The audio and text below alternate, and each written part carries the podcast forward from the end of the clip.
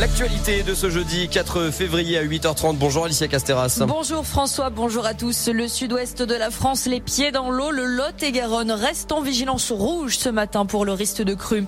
Sur Annecy, c'est le niveau du lac qui est beaucoup monté après les fortes précipitations de ces derniers jours et certains commerçants en bord de rive en font les frais. À Sevrier, par exemple, le bistrot du port a été inondé, les pieds dans l'eau pour la quatrième fois en cinq ans. Et ce nouvel élément pour l'enquête des gendarmes. Je vous parlais hier de ces cambrioleurs qui sont activement recherchés après l'attaque à la voiture bélier qui s'est produite au cave Léon Favre sur Remilly. Les malfaiteurs ont pris la fuite en direction de la Savoie avec de nombreuses bouteilles. On apprend qu'un véhicule a aussi été volé la même nuit sur la commune de Héry-sur-Albi. Et je vous en parlais il y a un peu moins d'une demi-heure de cela dans l'agenda. Ce n'est pas une surprise donc le ski de fond est en véritable explosion. Et oui, il faut bien que la fermeture des domaines skiables de l'Alpin profite à quelqu'un. Le ski de fond au Savoyard a enregistré une hausse de 80% de fréquentation pour ces 24 domaines Haute-Savoie nordique fin 2020. Le mois de janvier a été rythmé par les séances scolaires et février avec les vacances pourrait aussi être intense. On reste en montagne ou à l'aube des vacances scolaires justement. Les chiffres de réservation touristique sont plutôt encourageants pour nos stations. Dans le Chablais par exemple, cette fréquentation pourrait même être meilleure qu'à Noël.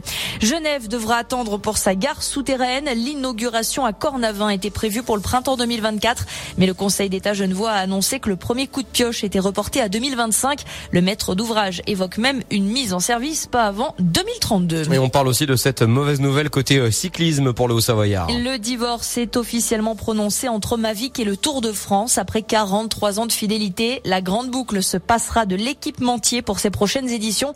Les organisateurs ont préféré confier le service course à son concurrent japonais Shimano, moyennant la coquette somme de 2 millions d'euros. Rien que ça, merci beaucoup Alicia Casteras. Toute l'actualité sera aussi retrouvée dans le journal de 9h. Ne le loupez pas. Le reportage aujourd'hui, euh, Alicia, c'est... On va s'intéresser aux taxis de Haute-Savoie qui sont mis à contribution pour aider les personnes âgées à se rendre dans les centres de vaccination contre la Covid-19. Effectivement, parce qu'il n'y a pas que les transports en commun, surtout en ces euh, temps de pandémie. Merci beaucoup Alicia. Rendez-vous donc à 9h.